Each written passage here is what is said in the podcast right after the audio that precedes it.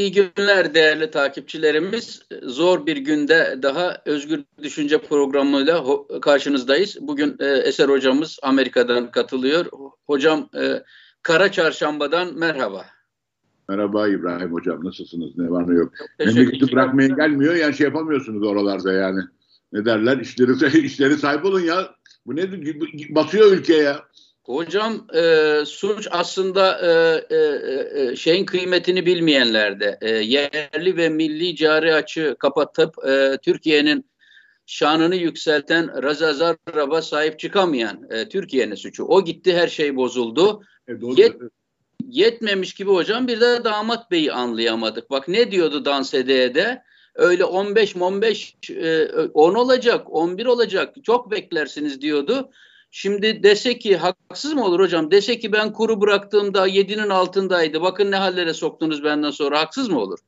Çok haklı olur. Çok haklı olur ama kayınpederinden dayak yersin. evet doğru. Ee, e, şimdi hocam e, gerçekten gülmeye bile halim mecalim yok. E, çünkü malum haliniz ben tam bir sene önce Munstar TV'de doların 15 lira olacağını bunun 2023'ün sonundan önce olacağını e, e, zikretmiştim. E, gördüğüm kadarıyla o tarihlerde yani daha faiz artışının olmadığı, 128 milyar doların harcanmadığı, o ortamda e, böyle bir tahmin 10 bile birçoklarının hayaline e, sığmıyordu. Ama e, tabii biliyorsunuz siz bu konularda bizim üstadımızsınız. Yani ekonomiyi sadece dört tane istatistik eşliğinde okumaya kalkarsanız yok destek noktası, yok direnç noktası, yok bilmem ne gibi e, temel analizlerle e, bu işi e, götürmeye e, çalışırsanız bu olmaz. Ekonominin bir hermeneutiği var. Ekonominin bir e, entelektüel arka bahçeleri var. Buraların hepsini bütüncül olarak okumazsanız e, ekonomi e, rakamlar üzerinden sadece yürümez. Ben kendime göre bu analizi yaparak 15 e, e, TL olacağını öngörmüştüm. Geri hiç adım atmadım. E, bana inanıp yatırım yapanlar da şimdi teşekkürlerini yazıyorlar. Ama bir de danışmanlık parası verirlerse çok mutlu olacağım doğrusu. e vallahi yani sana şey yapıp da dolar almışlar, TL'den dolara geçmişlerse e senin de bir hakkın var yani o işte yani böyle bir yatırımda. Hocam ben biz kazandırdıktan sonra istiyoruz. diye düşünmüştüm. Dört Rabia diye yazmıştım. Evet. Çünkü iki Rabia olduğu günü televizyon veriyorum Türkiye değilim daha e, dolar bir abi bir Rabia oldu diye yazdım çok iyi hatırlıyorum. O zaman da dördün altındaydı. Dörde geldi dolar. E, bir Rabia diye. Ondan sonra da dört Rabia olur artık bundan sonra dedim yani. Hocam çok komik bir durumla karşı karşıyayız şu an. Bir günde bir ülkenin para birimi e, esnek kur sisteminde sabit olmayan bir kur sisteminde yüzde on beş, yüzde on altı, yüzde on yedi civarında değer kaybederse bunun adına sert bir devalüasyon denir ve bunun sabit kur sisteminde sadece olacağı esnek kur sisteminde olamayacağı tezini de çürüttük. Çürüttük ama yani çok başarılılar canım yönetim yani bu, bunu da becerdi işte yani belki de literatüre girecek bir şey yaptı yani yönetim. Girdiler evet hocam. Kötü yönetişimin her türlüsünde literatüre girdiler. Tabi hocam ilginçtir. Yani Erdoğan e, bir ülkenin parası o ülkenin itibarıdır e, de, diyen Erdoğan 2002 yılını hatırlarsınız. E, diyordu ki un var, şeker var, yağ var, e, tuz var, su var ama niye helva yok diyordu. Çünkü bunlar çok beceriksiz diyordu. Şimdi aynı Erdoğan'ın ülkesinde un yok, şeker yok, tuz yok, yağ yok, kotayla satılıyor. Dolayısıyla helva yapacak e, kişi de yok. Ama helva yap diyor. Hel ama helvam güzel diyor. Yani un yok, yağ yok, şeker yok ama helva yaptım diyor değil mi? Evet maalesef. Helvaysa unsuz hocam yağ. daha da bir şey diyor. E, diyor ki e, çok hocam çok şaşırmış durumdayım. Yani kullandığı terminolojinin tutarsızlığı ahlaksızlığın çok ötesine geçti. Şu tabloyu üreten adam kendisini eleştirenlere diyor ki bunlar mandacı diyor. Bunlar yerli ve milli ekonomi istemiyorlar diyor. Bunlar bağımsız ülke ekonomisi istemiyorlar diyor. Nasıl bir şey hocam? Mandacı kim ya? Doları 15 lira yapandır. Bu kadar basit değil mi hocam? 15 lira yapandır. Yani çünkü çünkü burada kıymetlenen hangisi? Dolar kıymetleniyor. Dolar bir devletin egemenlik simgesidir. Demek Amerika'nın egemenlik simgesi olan dolar Türk lirasını çok fena eziyor. Bu işte mandacılık budur yani. E, gerçekten mandacılık diye bir şey varsa ben sevmem bu tabiri ama varsa mandacılık diye bir şey doları 15 lira yapandır o mandacı. Kendisi ben, ben, ben ekonomistim diyor ya ben ekonomistim diyor. En mandacı ekonomist demek maalesef Sayın Cumhurbaşkanımız ki. Hocam siz neredeyse her hafta vurgu yapıyorsunuz. Diyorsunuz ki Merkez Bankası kafasına göre takılabilir orada. Kimsenin umurunda değil. Esas olan piyasalarda gerçek borçlanma piyasalarında nelerin olup bittiği önemlidir diyordunuz. Ve burada da hazinenin borçlanma faizine gönderme yapıyordunuz. Hazinenin e, borçlanma faizi an itibariyle yüzde yirmi bire doğru gidiyor. Tabii tabii tabii tabii. tabii. Dolayısıyla yani bugün, bugün ihale bugün yapılıyordu. Daha bugün bakamadım yani burada çünkü sabah çok erken saat. E, bugün e, iki yıl vadeli e, sabit kuponlu şeyler ve yedi yıl vadeli değişken e, faizli şeyler belli olacak. Olacak belki sabahleyin oldu yani bilmiyorum ama bakamadım daha sabah erken olduğu için. Ama bunların çok artacağı, çok art yani ö, paranın günde yüzde on beş değer kaybettiği ulusal paranın bir yerde. Yani böyle bir şey mümkün mü onun faiz, uzun vadeli faizlerin şey olması? Mümkün değil. Kimse kimse hazineye para vermeyecek. Niye versin adam ya? Yani dolara döndüğü anda servet kazanır o parayla. Dolara döndüğü anda. Hocam Niye? bir şey bir şeyin altını çizelim. Bakın hazır o konu oraya girdi. Ben o rakamları size söyleyeyim e, şuradan hemen. E, şimdi e, e, e, dünyada şu an normalde birçok ülke reel faizi negatif oranda borçlanıyor. Doğru mu? Yani biz yüzde yirmilik bir şeyden bahsediyoruz şu an. Bütün dünyada, bütün dünyada. Çok fa- facia bir şeyden bahsediyoruz. Mandacı budur. Dünya ülkelerinin sıfıra yakın bir faizle dolar bolluğunun olduğu bir dünyada borçlanabildiği bir ortamda Türkiye yüzde 21 faizle borçlanıyor. Bunu yapan adam başkalarına mandacı diyor. E, Türkiye Cumhuriyeti tarihinde bir doların 15 TL olduğu bir tarihler görülmemişti. Bu mandacı kendisi olması lazım yani. Bir şey de söyleyeceğim. Daha şu, şöyle çok hızlı baktım e, Türk, Türk basın, Türkiye'deki basına sabahleyin. Mesela Cumhurbaşkanlığındaki iki danışmanın adı var. Ad, adlarını vermeyeceğim şimdi. Sen de verme. Ondan sonra e, mesela bu şey günleri işte para para politikaları kurulunun toplandığı günler cep telefonlarına ilginç e, şeyler yaptıkları, mesajlaşmalar yaptıkları galiba ortaya çıkıyor. Birileri bunu çıkarıyor. Yani Erdoğan'ın en büyük korkusu bu. Bunların yakalanması. Ve galiba şu anda bürokrasi içinde. Mesela işte o var ya şeyler e, yani bütün o cep telefonlarının şunların onun kayıtlarına ulaşabilecek kimseler belki de artık yavaş yavaş o para politikaları kurulunun saatini 5 dakika gecikti ya mesela o 5 dakika içinde neler oldu? Neler oldu? İki tane ekonomi danışmanı adını vermiyorum tekrar ediyorum. Başına kimsenin şey yapmak istemem. Basından edindiğim şey cep telefon mesajlarında ilginç şeyler olduğu söyleniyor. Ben duymadım hocam bunları. Biraz açabilir misiniz seyircilerimiz için? Yani e, beş ilk defa ilk defa Merkez Bankası tarihinde saat tam 14'te açıklanan faiz düşürme şeyi e, ondan sonra bir 5-6 dakikalık bir gecikmeyle oldu. O, o arada işte o hani tüyo denir buna şeyde e, e, atçılık şeyinde terminolojisinde tüyo denir. Tüyo borudan gelir çünkü onu da söyleyeyim sevdiğim bir şeydir bu. Eskiden ahırlara o yarışlardan önce boru döşenirmiş yani 19. yüzyılda 20. yüzyılın başında özellikle İngiltere'de böyle borular döşenir ve o borularla dinlenilmiş atın o günkü durumu ve ona göre de o borularla kulaklarına koyarlarmış. İşte 20-25 metre. Yani tüyo dedikleri, tüyo aldın mı dedikleri, tüyo boru demek çünkü. Ondan sonra o borudan alırlarmış şeyi. Ee, mesela atın o gün hasta olduğunu ya da keyifsiz olduğunu, işte bir ayağında bir problem olduğunu falan ve ona göre oynarlarmış bahisleri. At yarışlarında. Ondan sonra. E şimdi o şeyde de e, belki de e, bu sarayın bu şey dahi şeyleri var ya e, bir tanesi onların bu faiz teorisinin faiz enflasyonun şeyidir nedenidir şeyinin arka tarafını yapmaya çalışıyor ve yanlış bir şekilde yapmaya çalışıyor. E, Fischer herhalde mezarında e, dört defa dönüyordur. E, Ters dönmüştür kesin hocam. Fischer'in adını kullanarak yapıyor bunu. Yani Fischer dünyanın önemli bir iktisat, yani iktisat teorisi tarihinin çok önemli isimlerinden bir tanesi ve böyle bir şey de asla söylemiyor Fischer yani. Onu kullanarak yapıyor. Öbürküsü malum Ondan sonra çok daha popüler bir isim. Hocam, bunları... o, o saatlerde ilginç cep telefonu mesajları olduğu çıktı ortaya o şeyde. Bakalım yani ne olacak? Yani Erdoğan en korktuğu şey bu başına geliyor. Bürokrasinin içinden e, kendi yakınlarına yönelik şeyler çıkmaya başladı artık. E, Hocam arka bahçeleri olan e, Merkez Bankası ile diledikleri kadar uğraşsınlar. Bakın şu an dünyada en çok, en kötü durumda olan tahvil faizi olan ülkelerden birkaç tanesini size sayayım.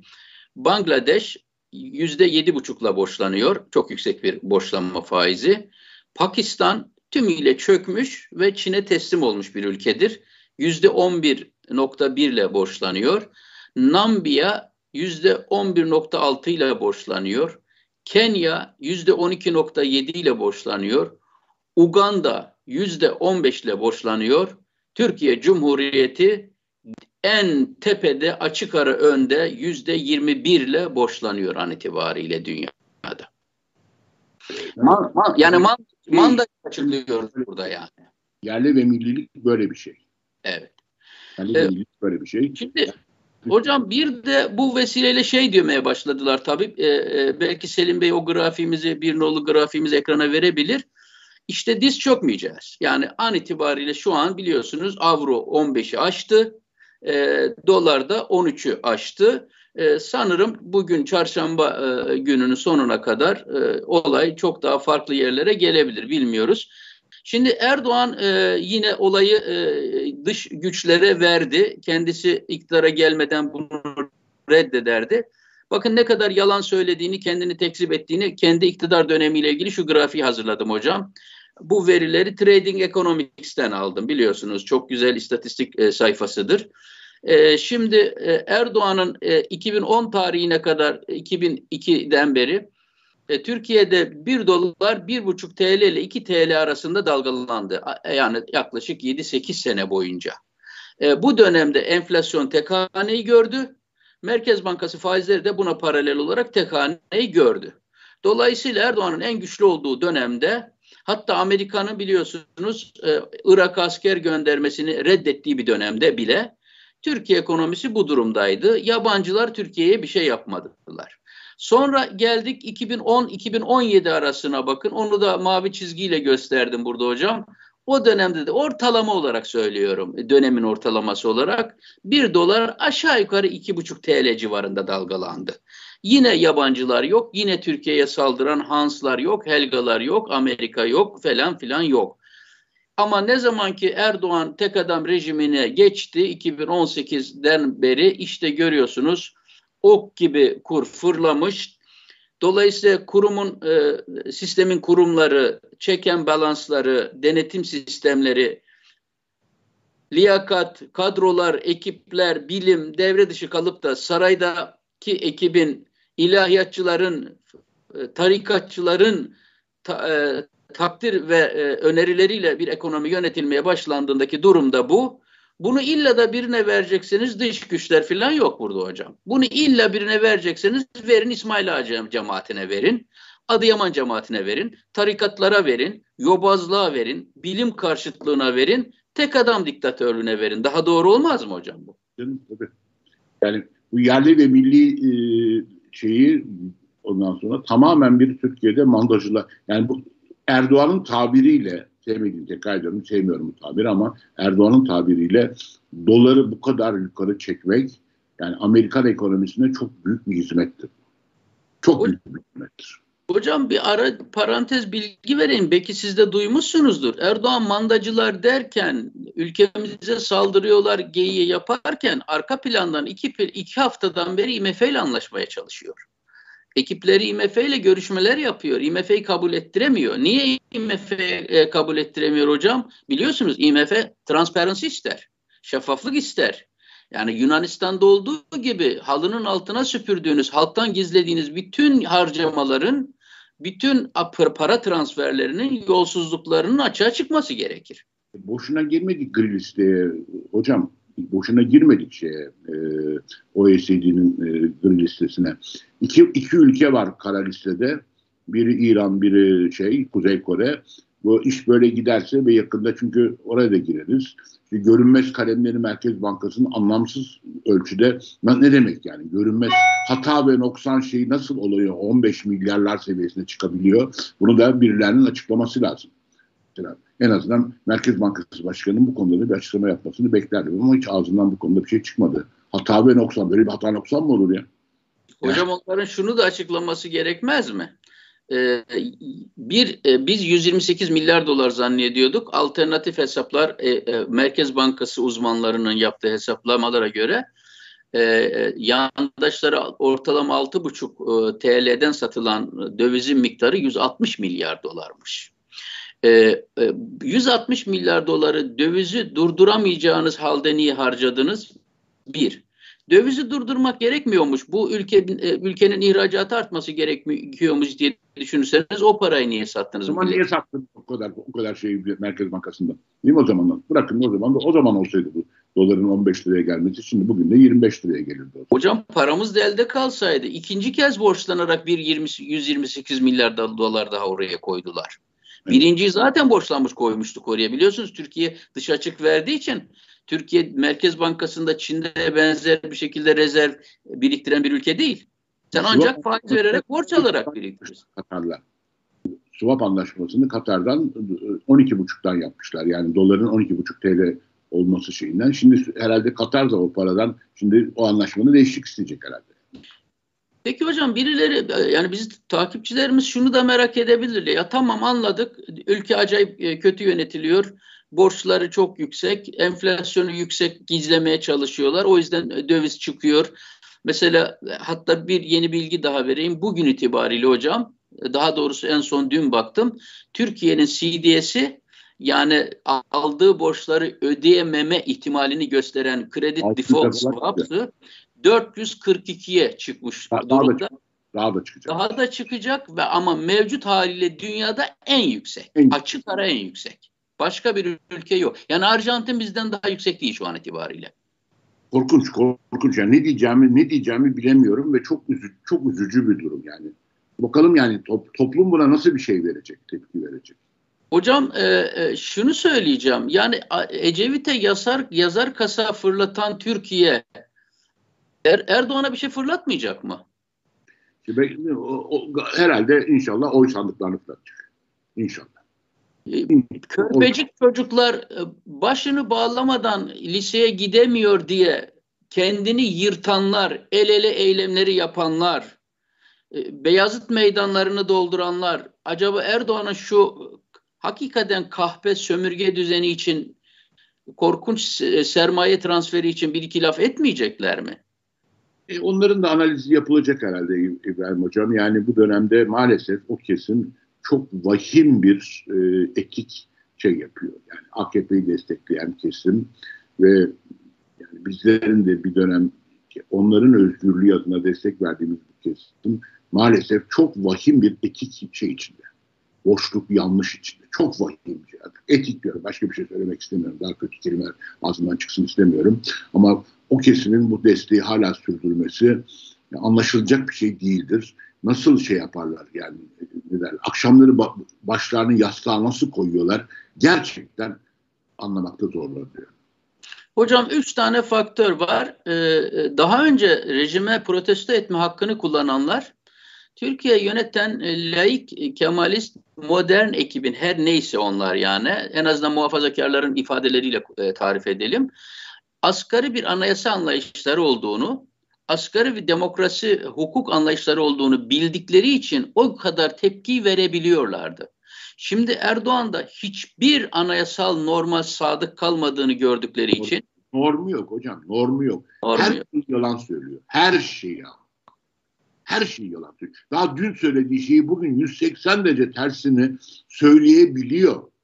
Nasıl bir yani nasıl bir şeydir An- anlamak mümkün değil yani. Dolayısıyla bir korkularından ağızlarını açamıyorlar hocam. İki feci halde yandaş olup çıkarcı olmuşlar Türkiye'yi düşünmüyorlar. Şöyle düşünün hocam şimdi kamu bankaları şu an tümüyle cepheye sürülmüş durumda bu baskıyla düşürtülen faizden konut kredisi versin diye özellikle. Çünkü yanda şirketler tam batak hale gelmişler ve bunların yeniden yüzdürülmesi için bunların konut satması lazım. Sen şimdi arıyorsun kamu bankasını diyorsun ki Alicim sana bizim arkadaşlardan şey gelecek sen ona şu faizden bir milyar TL kredi ver tamam mı canım hadi kapatıyorum diyor ve arkadan kamu bankası sübvansiyonlu faizi yandaşa veriyor.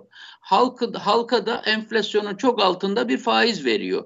Bu hocam devlet eliyle yasaları, ahlakı, normları, dini ayaklar altına alarak yapılmış büyük bir sermaye transferi ve bir sömürge değil midir? Ya, AKP böyle iktidara geldi. Yani böyle şeyler eskiden de olurdu ve bunları eleştire eleştire iktidara geldi. Ya da bunları eleştiren bizlerin desteğiyle iktidara geldi. 1990'lı yılların çok yanlış politikalarını. O zaman ne eleştirmişse, kendisini iktidara neler taşımışsa şimdi aynısını o yapıyor. Aynısını. Yani yolsuzluktan tut da işte siyaseten vahim şeyler, yani ifade özgürlüklerinin e, işte bir anlamda tecavüz ediyor ya artık resmen. Hukuk, hukuk, hukuk tecavüz, hukuka tecavüz söz konusu Türkiye'de. E, hukuk bittiği zaman da yapacak bir şey kalmıyor yani. Mesela dünyadan bu kadar kopamazsın. Yani şimdi bakın Amerika'da Jerome Powell tekrar şeye geliyor tekrar atanıyor. Bir dört yıl daha atanacak şimdi. Ee, ondan sonra hemen açıklama yaptılar. Yani bizim şeyimiz en bir tek amacımız vardı bizim Amerikan Merkez Bankası olarak o da enflasyonla mücadele diye. Ya bu Amerikalılar falan bunlar hepsi gerizekalı mı ya bu adamlar? Niye bir yani bizim Merkez Bankası'nın amacı ise cari açığı şey yapmak. E, kapatıp öyle enflasyonla mücadele etmek. Amerika'nın öyle bir problemi de yok zaten. Dolayısıyla e, yani bunlar İnsan bir bakar ya dünya ne yapıyor bir şeye diye yani. Ama altlarına en modern, en lüks Alman ya da Amerikan arabalarını almayı biliyorlar şeyde gezerken kortejlerle. Onlarda yerli ve milli bir şey yok, e, kaygıları yok. Ama ya biraz da mesela ekonomi, enflasyonla mücadelede, ekonomide ne yapıyorlar diye bakmak lazım. O yok öyle bir şey yani şeyde. E, bakalım yani abi, bindik bir alamete gidiyoruz kıyamete. Ama ne olmuş? Bu arada ne oluyor bak sana söyleyeyim mesela sabah. Şimdi bütün vadeli kontratlar peşine dönülmüş. Peşine. Yani, ben de onu söyleyecektim. Evet hocam. Kontrat diye bir şey kalmamış piyasalarda. Yani kimse TL ile vadeli kontrat yapmıyor. Bu ne demek? Hocam, bir ekonominin çökmesi demektir. Hocam ithalat ithalat zinciri kopmuş durumda an itibariyle. Üretip de satacağız diyorlardı ya ucuz ucuza şimdi. Şimdi artık yurt dışından ithalatın da imkanı kalmamış durumda. Kur öngörülemezliği nedeniyle şu an e, aramalı alınamıyor. Bunun ticareti yapılamıyor. Üretim süreci şu an e, insanlar ne olacak? Hocam bu hocam TL ile para kazanıp da dolar ve avro borcunu nasıl ödeyecek bu esnaf? Bir şey. Yani eğer bir, bir şey aldığın zaman vade istiyorsan mutlaka artık döviz cinsinden kontrat yapmak gerekiyorlarmış. E, döviz cinsinden kontratı kim yapabilir şu anda Türkiye? Mesela 10 gün önce döviz cinsinden kontrat yaptığını düşün. 10 gün önce çok değil. Yani en son 18 e, e, Kasım'dan önce bir kontrat yaptığını düşün. 18 Kasım'dan önce yani o bir puan düşürüp de işte şeyleri patlatmadan önce. Bittin şu anda bakmıştın. Hepsi iflastı bütün bunlar. Hocam geçen hafta bana bir iş adamı söyledi. Ben onu burada programa e, fazla spekülatif olabilir diye e, ve moral bozar diye getirmemiştim. Şimdi söyleyeyim ne kadar haklıymış. Hocam dedi siz şu an dolar 8-9 falan diyorsunuz ama biz kontratlarımızı maalesef bizi 15 üzerinden yapıyorlar dedi. Yani zaten yurt dışı piyasalarında öngörü uzun bir süredir çok daha yukarıda olacak öngörüsü üzerine yapılıyor durumda. E zaten böyle şeylerden yerli bir iş adamının, esnafın böyle kontratlar yaparak bir mal ithal etmesi mümkün değil. Nasıl ödeyecek ki onu? Cumhurbaşkanı nasıl bir açıklama yaptı? Bu korkunç. Yıkılmadık ayaktayız dedi. Bir cumhurbaşkanı yıkılmadık ayaktayız diyorsa o yıkılmış demek. O sanırım Ama, normal, sarayı kalmış ayakta hocam. Yani normal şu, şu anda mesela ne bileyim yani Amerika'da, Fransa'da, Almanya'da bir cumhurbaşkanı yıkılmadık ayaktayız diye bir açıklama yapması ne komik olur değil mi? Ne komik ya. Kıskanıyor. Öyle, bunu, bunu söyleyebilen bir cumhurbaşkanı. Hocam şunu söyleyelim. TÜİK ister ölçsün ister ölçmesin. Benim için TÜİK de rekabet kurumu da Merkez Bankası da yok hükmündedir. Yok, ben herkesi de ahlaken bunlardan gelen istatistik verilerini kullanmamaya davet ediyorum. Yani e, alternatif ölçümler de yapılıyor, Kullan, ediliyor.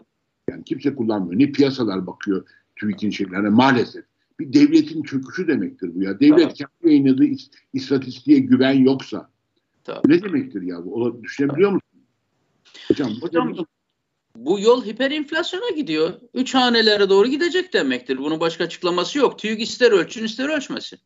Halk ölçüyor hocam. Halk e, markete girdiğinde ölçüyor bunu zaten. Tabii yani piyasalar da ölçüyor işte. Bütün fiyatlamaları falan da ona göre yapıyorlar. Sen fiyatlama derken dediğin gibi işte yani Türk Türk lirasıyla vadeli kontrat diye bir şey yapılmıyor. Vadeli Hocam siz aslında şu dediğiniz ifadelerle e, hani bir paranın biz iktisatta meşhur anlatırız ya paranın üç fonksiyonu vardır işte. Değer biriktirme aracıdır, e, ölçü birimidir ve değişim aracıdır. An itibariyle 1990'lardan ezberlediğimiz ve bildiğimiz gibi Türk parasının bu üç fonksiyonu da ortadan kalkmış bulunuyor. Ne kimse onu değer biriktirmek için elinde tutar, ne birbirleriyle değiş tokuş için kullanırlar, ne de ölçü birim olarak kullanırlar. E, affedersiniz don lastiğine dönmüş. Ne kadar çekersen o kadar farklı ölçecek. E, yarın farklı ölçecek. Üç ay sonra farklı ölçecek. Dolayısıyla bir modern anlamda bir para olma özelliğini bir kez daha kaybetmiş durumda Türk lirası. Yani dediğim gibi ben bunu her yerde söylüyorum. Şu anda şey de verebilirim ama Türk TL yok yanında. TL'm olsaydı gösterirdim yani. Şu an dolar var cebimde çünkü 20 dolarım var cebimde. Ee, yani üzerinde bir imza var. Ya, kağıt para dönemi. Bu artık madeni para döneminde değiliz. Madeni paranın içinde gümüş vardı, altın vardı. Yani kendi içsel değeri vardı. intrinsek değeri vardı madeni.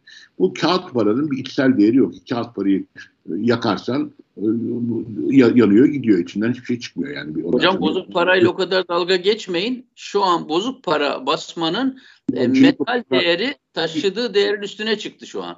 Face value'sunun çok daha üzerinde şeyler kendi şeyi. Hayır ama şeyi söylüyorum. Ya, o imzanın değeridir o parayı o parayı. Ya. Ya. O imza, imza sahibi, Merkez Bankası guvernörü, Merkez Bankası guvernörü dünyanın en önemli işlerinden bir tanesi. Belki de Cumhurbaşkanlığından da önemli.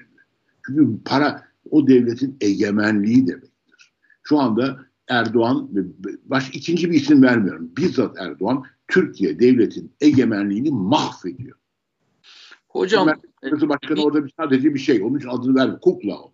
Onun için adını vermiyorum ama yani şimdi bir bizim Merkez Bankası Başkanı'na bakın bir Jerome Powell'a bakın. Bak şunu bak istiyor. Neden işini iyi yapıyor? Jerome Powell'ı Trump atadı oraya.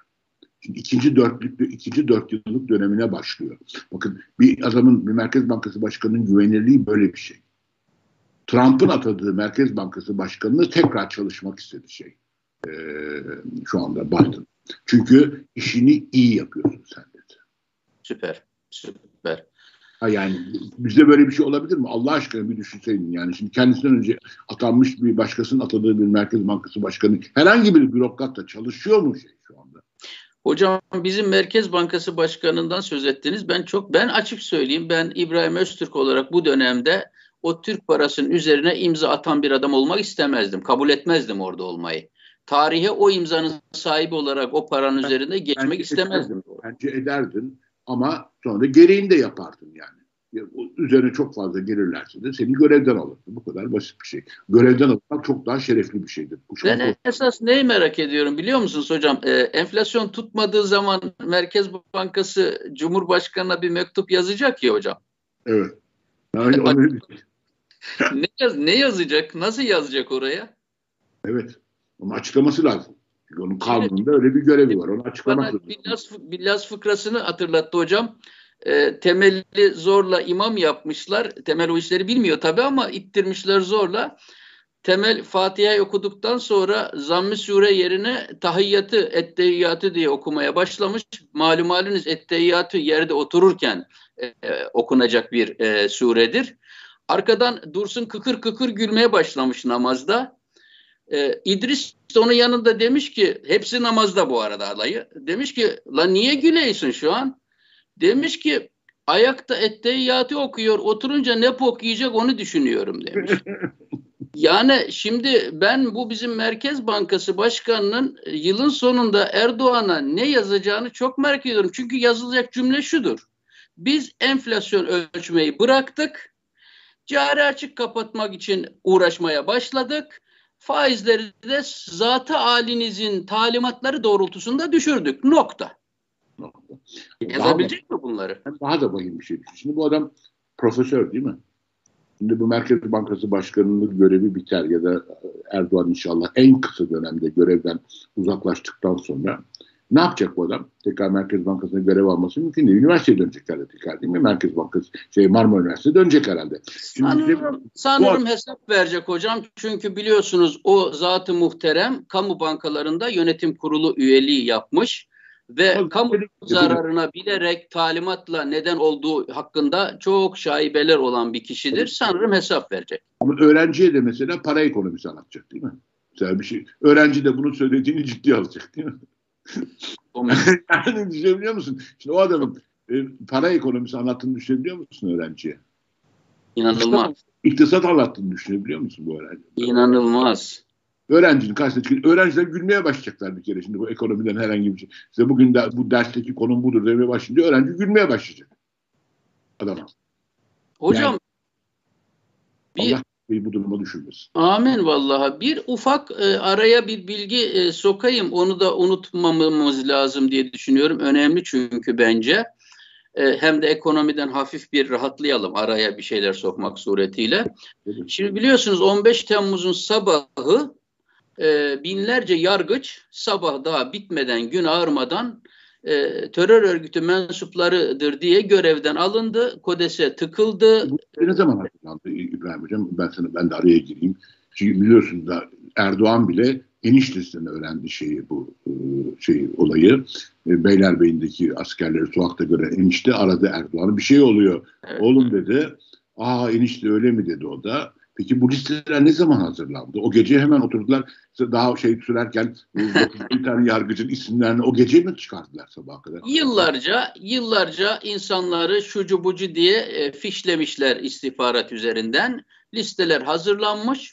Bunu haklı çıkartmak üzere de Erdoğan 15 Temmuz darbe senaryosunu örgütlemiş yandaşlarıyla. Şimdi bu atılan kişiler Ahim'e gittiler. Ahim maalesef çok geç kalmış olarak e, şimdi kararını açıkladı e, salı günü açıkladı hocam. 427 yargı mensubu hakim ve savcıların özgürlük ve güvenlik haklarının ihlal edildiğine hükmetti. E, tutuklanmaların ahim sözleşmesine aykırı olduğuna karar verdi ve bu 427 yargı mensubunun her biri için 5000 avro tanzimat, e, tazminat devletin ödemesine hükmetti. Bu bir emsal karar olacak biliyorsunuz. Çünkü konu sadece bu 427 yargıçla ilgili değil. Binlerce yargıç yargılanmadan, hakkında hiçbir deli olmadan A kesimine B kesimine mensup olmak suçlamasıyla yeri yurdu dağıtıldı, yuvası yıkıldı, kariyeri yok edildi, hapislerde, e, e, e, izolasyonlarda, hücrelerde, e, e, işkencelerde e, öldürüldü. Kaçmaya çalışanların birçoklarının yakınları kendileri nehirlerde öldüler. Kamplarda Hitler koşullarında yaşadılar. Bu vahim durumun herhalde devamında hocam akademisyenlere de sıra gelecek değil mi? Ben biliyorsunuz Ahim'e gittim. Benim ihraç edilmemle ilgili olarak üniversiteden. Ben hemen Ahim'e başvurdum Avrupa İnsan Hakları Mahkemesi'ne. Bana Ahim dedi ki OHAL komisyonu kurdurduk biz Ankara'da. OHAL komisyonu üzerinden işinizi takip etmek üzere davanızı biz burada kapatıyoruz. Haksızsınız ya demiyoruz. Ama lütfen Türkiye'den hakkınızı da, takip edebileceğiniz bir mekanizma ihtas edildi. Oraya gidin dedi. Ben de oraya gittim. OHAL komisyonuna OHAL komisyonlarında bana gelen karara göre oh olmuş az bile sana dediler. Ben bunu getir idari yargıya taşıdım. Geçen hafta da idari yargıdan karar geldi. İdari yargıda diyor ki OHAL komisyonunun sana dedikleri yerindedir. Oh olsun sana. E, dolayısıyla şimdi danışma Danıştay'a taşıdım ben olayı. E, Danıştay'dan çıkarsa e, işte artık ne çıkarsa oradan tekrar bir daha uzun yolları bitirip ahime gideceğim. Anladığım kadarıyla 10 bin civarında akademisyen ihraç edildi. Hiçbir suçu yok insanların, hiçbir günahı yok. Nefretle ve kinle. Umarım e, öğrencilerimin karşısına çıkıp e, ben haklıydım e, diyebilirim bir gün ve ondan sonra da e, ülkeden ayrılır, çantamı alır, yeniden tekrar başka yerlere giderim. Sen şanslısın İbrahim. Oralara getirebildin meseleyi. Ben de e, senin kaçtı e, kanun hangi KYK ile atıldığını sen bilirsin. Eylül, Eylül'ün başındaki ilk KYK ile. 675, 29 Ekim tarihli yani. Senden bir buçuk ay sonra atılmışım ben demek. 29 Ekim tarihli şeyde yani 2016 29 Ekim 675 sayılı kanun hükmünde Karnameli Üniversitesi görevime son verildi. Bakın kaç sene geçti üzerinden? 5 sene geçti. Beş sene geçti. Daha henüz KHK'da, e, komisyondan bana bir yanıt dahi gelmedi. Bir olumlu olumsuz yanıt yok. Açıyorum bakıyorum haftada bir kere. E, dosyanızın incelenmesi devam sürmektedir. Hocam benimkine niye erken cevap geldi biliyor musunuz? Benim kanaatim odur. Ben e, bu itirazımı CİMER'e yazdım. E, e, OHAL komisyonuna gitmeden CİMER'e yazdım. Dedim ki bu haksızlıktır düzeltin bu kararı. Oradan bana bir mesaj geldi CİMER'den. Dediler ki e, senin bu mesajını OHAL komisyonuna ilettik. İvedilikle dosyanı inceleyen. Araya CİMER'i koydun yani çok iyi. yani ne işe yarayacağını bilmeden e, e, bu, böyle yaptım ve böyle. E, sanırım bundan dolayı dosyam önüne çekildi benim hocam. Benim benim öyle bir şeyim de yok yani. Benim bana öyle ben gittim direkt o şeye başvurdum. O hal komisyonuna başvurdum. Beş senedir yanıt vermiyorlar. Wow. Beş Ya, yani 126 bin dosya gelmiş o hal komisyonuna ben izliyorum. Şu anda galiba 8 bin kişi kaldı yanıt almayan. O 8 ilk, so, sona kalan 8 bin kişiden biriyim ben de. Bunların arasında kaç tane üniversite öğretim üyesi onu da bilmiyorum o 8 binden. Kaç tane öğretim üyesi kaldı onların arasında. Onun bilemiyorum ama herhangi bir yanıtım yok. Böyle bekli bekliyoruz. Artık zaten. İlginç. Hocam bir e, konuda e, bence bahsetmezsek eksik kalır. E, biliyorsunuz e, Kılıçdaroğlu'nun bir helalleşme kampanyası var. Siz de ben de birçok aydın da bununla memnuniyetle karşıladık ve destekledik. E, fakat e, tabii e, e bir millet ittifakı olarak bu tür e, kritik konularda ortak tavır almak yerine popülist bir şekilde e, konuşmuş olmaları sonradan dönüş yapmalarına neden oluyor. Söylemlerin altının boş çıkmasına neden olabiliyor. Son bir gelişme bana bunu düşündürdü. E, biz burada e, CHP'nin ırkçı, faşist Bolu Belediye Başkanı'ndan bahsetmiştik. Biz Türkiye'nin bir göçmen merkezi olması gerektiğini savunmuyoruz sizinle. E, geçici korunmayla Türkiye'ye gelenlerin şartlar düzeldiğinde tekrar ülkelerine geri gönderilmesi fikrini Kılıçdaroğlu'nun destekliyoruz. Ama bir şekilde Türkiye'de bulunan ve kendilerini başını sokacak bir çadır arayıp Türkiye'de çeşitli kesimle e, şehirlere dağılan insanlara Türkiye Cumhuriyeti'nin anayasasını, mülteci sözleşmesini, insan haklarını ayaklar altına alarak onları insan diye görmeden yanında yaşadığı Türk'ten farklı muamele yapmak insanlık dışıdır. Hocam kabul edilemezdir. Bolu Belediyesi biliyorsunuz çoğunluk reyiyle bir karar aldılar. E, dolar üzerinden çok daha pahalı elektrik ve su satacaklar Bolu'da yaşayan mültecilere. Bir de orada nikah kıyarlarsa da nikah ücretleri de salonları da 100 bin TL mi ne gibi fahiş bir fiyata açık bir diskriminasyon. Türkiye Cumhuriyeti Anayasası'nın 122. maddesi der ki dil, ırk, milliyet, renk, cinsiyet, engellilik, siyasi düşünce, felsefi inanç, din veya mezhep farklılıklardan kaynaklanan nefret nedeniyle e, diye devam eder. Ayrım bir kişinin kamuya arz edilmiş belli bir hizmetten yararlanmasını engelleyen bir yıldan üç yıla kadar hapis cezası alır diye devam ediyor. Hocam bu dinimize aykırıdır. Bu insanlık dinine aykırıdır. İnsanlık ahlakına aykırıdır. Anayasamıza aykırıdır. Uluslararası üstlendiğimiz sözleşmelere aykırıdır. En acısı da ben alternatif olacağım diyen, ben çağdaşım diyen, ben Atatürkçüyüm diyen CHP'nin bir belediye başkanının bunu yapması, CHP Genel Merkezi'nin buna susması Kemal Kılıçdaroğlu hangi hay, hay, hay, helalleşmeden bahsedebilir o zaman hocam? Haklısın ama bir kötü bir şey daha söyleyeyim. Bu bey acaba bir kez daha aday olursa, CHP bunu belediye başkanlığı gösterirse ve Bolular da bunu seçerse bir de böyle bir durumla karşı karşıya kalırız. Ne hazır. Bir de böyle bir ihtimal de var. Böyle bir, bir şey söyleyeceğim size. Şurada üç tane e, gariban e, göçmenin e, haklarının böyle e, diskrimine edilerek ayaklar altına almasına seyirci kalan bir CHP'nin Kürtlerle Diyarbakır hapishanesiyle helalleşeceğiz. Gezi Parkı'nda ayaklar altına alınan hukukta mağdur olmuş delikanlılarla Kulağa ayrı... Çok haklısın, çok haklısın. Kulağa tırmalıyor musun? Yani bariz bir çelişki gö- göze çarpıyor. Bariz bir çelişki yani. Yani. Ve bunu şeyde götürdüler ama dediğim gibi yani işte ama yani benim, benim oradaki şey aklıma takılan temel konu Bolu seçmeni bu beyefendiyle hesaplaşacak mı? Onunla helalleşecek mi Bolu seçmeni? Bütün mesele burada. CHP aynı beyefendiyi tekrar aday gösterecek mi? Ya da bağımsız aday olursa kazanabilir mi? Bak böyle bir ihtimal de var. CHP dediğim ki bunu göstermedi. Bu beyefendi bağımsız belediye başkan adayı olursa ve bir kazanırsa ne yapacağız? Böyle bir ihtimal var İbrahim Hocam. Bağımsız aday olarak az bir zaman kaldı. E, maalesef e, bir ufak e, programı bitirirken ufak bir iki espri yapalım. Biraz rahatlasın ortam. Çünkü hakikaten kurşun gibi ortam. E, gerilim had safhada. Zor bir hafta geçiriyor Türkiye. Şimdi e, tabii ki e, maalesef bizim Osmanlı Türk İslam medeniyeti hocam e, hakkını vererek bir üretim ekonomisini, bir imalat sanayi ekonomisini kavrayamadı, hayata geçiremedi. E, bir de e, maalesef e, bildiği tek şey var adeta ganimet ekonomisi, yağma ekonomisi, mala çökme, müsaade etme ekonomisi, iltizam sistemi ve bin bir çeşit vergi. Şimdi bu vergi konusuna gelmişken tabii ki atalarına sadık kalarak Erdoğan'ın önümüzdeki dönemde çöken sisteminde bu bin bir e, vergiden bazılarını yeniden ihya edeceğini düşünebiliriz. Onun için mesela e, bir iktisat tarihçisiyim. Birkaç tane Osmanlı vergisinden bahsetmek isteyebilirim. Bunlardan bir tanesi hocam uçkur vergisi konmuştur Osmanlı'da.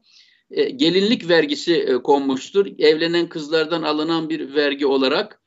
Kürk vergisi konulmuştur. Gerdek vergisi e, konulmuştur arpalık vergisi konmuştur. E, yani e, ve liste bu şekilde hocam uzayıp gidiyor. Hatta Anadolu Türkmenleri e, bu vergi isteyen Osmanlı'yı çok güzel e, tiye almıştır, dalga geçmiştir. Bunlardan bir tanesinde diyor ki şalvarı şaltak Osmanlı, yiğidi kaltak Osmanlı, eken de yok, biçen de yok, yeme de ortak Osmanlı. Yani ben bekliyorum. Erdoğan'dan bir bekar bekarlık vergisi bekliyorum, evlenme vergisi bekliyorum, gerdek vergisi bekliyorum. E, herhalde Osmanlı'dan en güçlü miras budur bize kalan. Şaltak kıymetli, çok kıymetli bir kumaş değil mi? Şaltak e, bildiğim kadarıyla şey demek. Burada da ben bir şeyi anacağım. E, Profesör Doktor Sencer Divitçioğlu'nu. Profesör Doktor Sencer Divitçioğlu'nun Asya Üretim Tarzı kitabına kitabının girişinde vardır bu dörtlük. Yani şey ha, olarak. Öyle mi? Ha evet, süper. O kaç yılında? 1970'lerde yazdığı kitabın girişine bunu koymuştur. Yani orada bir tek farklı farkı var. Şimdi ben, şimdi şu anda onu düşündüm. E, şalvarı şaltak Osmanlı, yiğidi kaltak Osmanlı, ekende yok, biçende yok. Orada ekinde ortak Osmanlı der şey. Yani ekine ortak oluyor sonra şey diye. Doğru. Orada Orada Sencer Hoca'nın kitabındaki bu dörtlükte Yemeli değil Ekin'de ortak Osmanlı diye geçer. Hangisi doğrudur bilemiyorum. Bence Ondan sonra, ikisi de doğru. O ikisi de doğru. Ekin'de ortak Osmanlı diye. Burada da e, rahmetli olmuş olan ve önemli çok önemli bir iktisatçı ve tarihçi e, Profesör Doktor Sencer Divitçioğlu'nu da bir anmış olalım yani. Eyvallah. Ee, ben bir, de bir tane bir e, başka bir programda bunu şey yaptık. Mesela şey, bir arkadaşla bir şey yapıyorduk. Bir podcast çekiyorduk yani mesela fakülteler şimdi bakıyorum. Ben, benim de hiç yakından tanıdığım İstanbul Üniversitesi İktisat Fakültesi. Yani aşağı yukarı Türkiye'de ilk iktisat eğitimini başlatan yerdir. Şu anda o fakültenin şeylerini görüyorum televizyonlarda bazen. Bir Erdoğan ordusu oluşturmuşlar fakülteden. Erdoğan'ın çok niteliksiz, hakikaten niteliksiz ama gerçekten göze çok şey gelen e, bir şeydir yani böyle bir adamlar çıkıyor. Her iktisatçı olarak uluslararası ilişkiler, şunlar bunlar müthiş bir düzeysizlikle Erdoğan'ın politikalarını savunuyorlar. Müthiş bir düzeysizlikle. Ve anladığım kadarıyla da zaten muhalif herhangi bir sese de asla izin yok. Ama mesela o fakülte e, Sencer Divitçioğlu, sosyalisttir Sencer Bey, işçi partisi üyesi falandı. Ama aynı zamanda da Sabri Ülgener'di. Bunlar yan yana otururlardı. Odaları o, yani fakültede yani. Sabri ülkeleri bilmiyorum tanıyanı var mıdır şeyler. Sen tanırsın tabii de Sabri Hoca'yı ülkeleri mutlaka çok iyi yakından tanırsın. Şahsını değil eserlerini büyük bir keyifle okudum yani işte iki tane dünya görüşleri 180 derece birbirine zıt Ama iki tane kaliteli insan. Kaliteli insan. Ne kadar güzel. Ne kadar ama güzel. Dünya görüşleri 180 derece zıt ama birbirlerine saygı duyarlar. Sabri Bey Sencer Hoca'ya duyardı. Sencer Hoca'ya Sabri Bey'e büyük saygı. Ya. Ondan sonra ama dünya görüşleri 180 derece zıttır. Sabri Bey muhafazakar bir şeyden gelen bir iktisatçıydı ama çok ama iyi iktisatçıydı. Bak, öyle. İyi iktisatçıydı iyi. ya. ya. Sencer Hoca sosyalistti ama çok iyi iktisatçıydı. İkti, sonra, iktisadi kalkınmanın zihniyet dünyasına ya, dair yazdığı kitapları yani. Max Weber geleneğinde olmak üzere efsanedir yani. Sencer Hoca'nın kısada bir, şimdi, sadece Asya Öğretim Tarzı kitabı bile bence çok önemlidir. Ya. Bu dörtlü kitabının girişine yazmış olması da çok önemlidir. Yani ondan sonra yani maalesef Türkiye her alanda çok kötü bir şeyden geçiyor. İnşallah atlatırız. İnşallah. Hocam e, dolar tabii bu hale gelince millette espri yapma konusunda maharetli e, sürekli Cumhuriyet'in e, 100. yılı 2023, 2050, e, 2070 e, maval okununca şimdi e, güzel bir e, espri var. Onu paylaşayım. Diyor ki dolar diyor tarihi turuna başladı diyor. İlk hedef Dandan Akan 1040, 1040'ı görünce 1040. Sonra Malazgirt'e uğradı 1071, 1071. Söğüt ve Donum Domaniç civarlarına birkaç ayda varıp 1299'u göreceğiz. Devamında 1453'te İstanbul'un fethi var. Kimseciklere söz vermeyin diyor ama 1453'ün devamında da tabii benim verdiğim hedef var. 15 Temmuz var. 15 Temmuz'un yıl dönümünü dolar 15 olunca bir kutlayacağız önce burada bir. Maalesef, maalesef, maalesef hocam. Çok teşekkürler. Ben İbrahim. teşekkür ederim hocam. İyi geziler diliyorum. Harikasın. Ben buraya torunumun doğum gününe geldim. Süper. Ee, nice yıllar diliyoruz. Sağlık, sıhhat diliyoruz. Kutlamak için geldim buraya. Ee, ondan sonra döneceğim şeyde yani. 10 gün sonra döneceğim Fransa'ya tekrar. Çok teşekkür ederim İbrahim Hocam. Harikasın. Görüşmek üzere hocam. İyi Çok... yayınlar diliyoruz. Haftaya bir başka programda buluşmak üzere. Hoşçakalın.